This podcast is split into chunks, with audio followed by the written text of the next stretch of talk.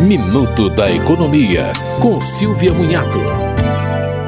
A declaração de imposto de renda de 2023 já conta com um novo campo para a declaração da pensão alimentícia como rendimentos isentos.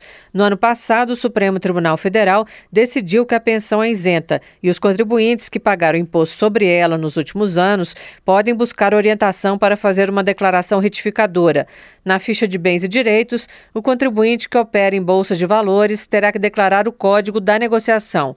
Este ano, a Receita Federal promete liberar declarações que caem na malha fina com frequência, mas que acabam sendo liberadas depois sem lançamento de imposto. Você ouviu Minuto da Economia, com Silvia Munhato.